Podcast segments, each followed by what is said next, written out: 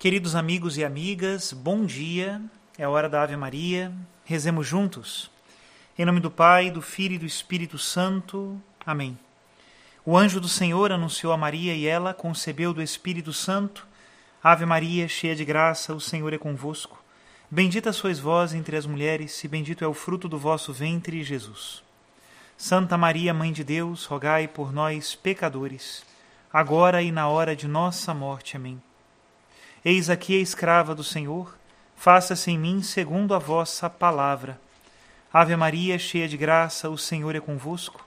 Bendita sois vós entre as mulheres, e bendito é o fruto do vosso ventre, Jesus. Santa Maria, Mãe de Deus, rogai por nós, pecadores, agora e na hora de nossa morte. Amém. E o Verbo de Deus se fez carne e habitou entre nós. Ave Maria, cheia de graça, o Senhor é convosco. Bendita sois vós entre as mulheres, Bendito é o fruto do vosso ventre, Jesus.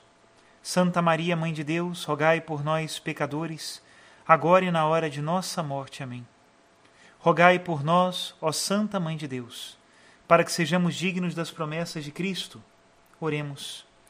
Infundi, Senhor, em nossas almas a vossa graça, nós o suplicamos, para que nós que conhecemos pelo anúncio do anjo a encarnação de Jesus Cristo, vosso Filho e nosso Senhor, cheguemos por sua paixão e morte de cruz à glória da ressurreição da carne.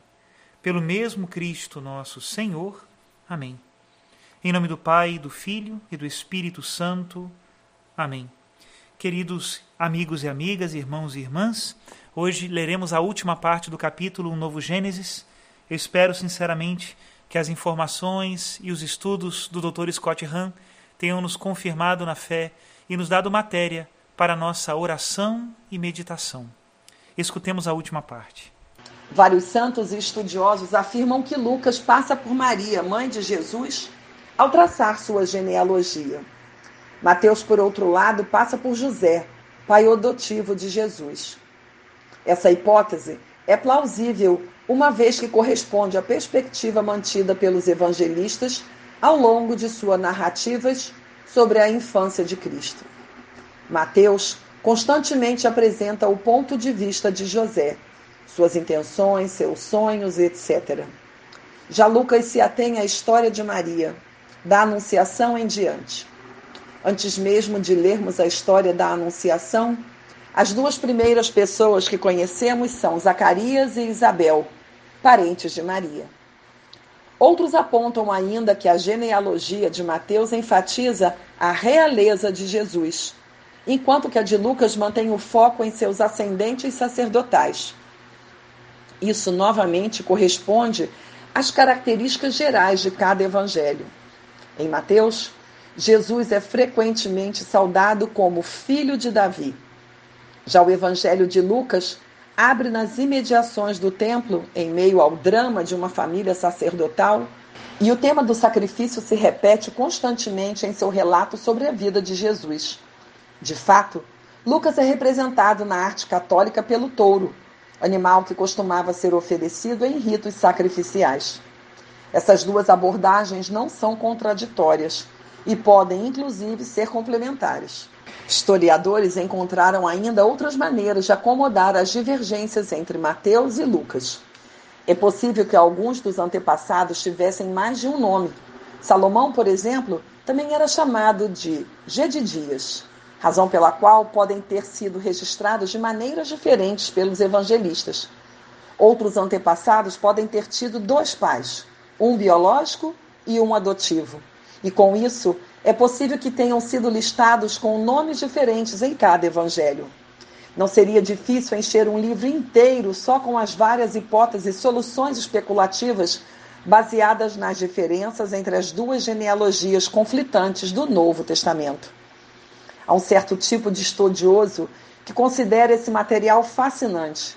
E devo confessar que faço parte desse grupo, mas sei que a maioria das pessoas não faz. Frequentemente, esperamos que os evangelistas se comportem como profissionais modernos em seus respectivos campos de atuação. Se escrevem como historiadores, por exemplo, queremos que nos forneçam as fontes de cada uma das suas afirmações e queremos ter a possibilidade de checá-las. Se, por outro lado, fazem uma genealogia, queremos que o formato de seu registro corresponda ao formato de um livro que um amigo meu comprou para a família e que relaciona exaustivamente cada geração desde que seu primeiro ancestral chegou à costa americana no século XVII.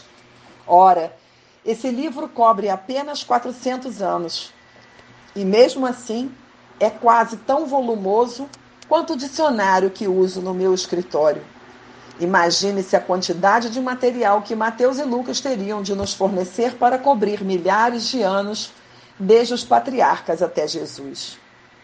Mas não era esse o objetivo dos evangelistas quando fizeram suas genealogias.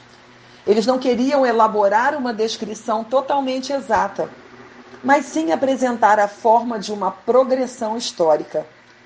Mateus faz isso em três movimentos simétricos. Primeiro, os patriarcas, depois os reis e, por último, os cidadãos comuns. A própria forma dessa genealogia, portanto, demonstra que Deus foi se aproximando dos homens mais humildes numa trajetória descendente. E que melhor maneira de introduzir a história de um rei Messias que nascera num estábulo. Embora Mateus e Lucas tenham escrito relatos verdadeiros sobre a família de Jesus, nenhum dos dois pretendia cobrir todos os detalhes possíveis.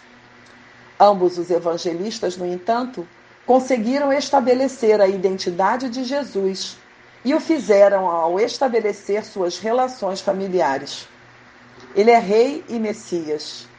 Ele é sumo sacerdote e redentor de Israel. Ele é o agente de uma nova criação. E ele é tudo isso porque, em primeiro lugar, é o Filho. Até aqui a citação do capítulo 3 que nós lemos. Que Deus nos ajude cada vez mais a entrando na história e nas raízes do Cristo, nosso Senhor e nosso amor, possamos perceber por trás dela o grande ato de amor por todos nós. Como diz o Evangelho de São João, Deus tanto amou o mundo que enviou ao mundo seu Filho. Este envio de Jesus é um ato de amor de Deus à humanidade, para que nós recomecemos e recomecemos de modo correto, a partir do novo Adão e da nova Eva, de nosso Senhor e de Nossa Senhora. Que Deus abençoe a todos e os guarde sempre no seu amor. Em nome do Pai, do Filho e do Espírito Santo. Amém.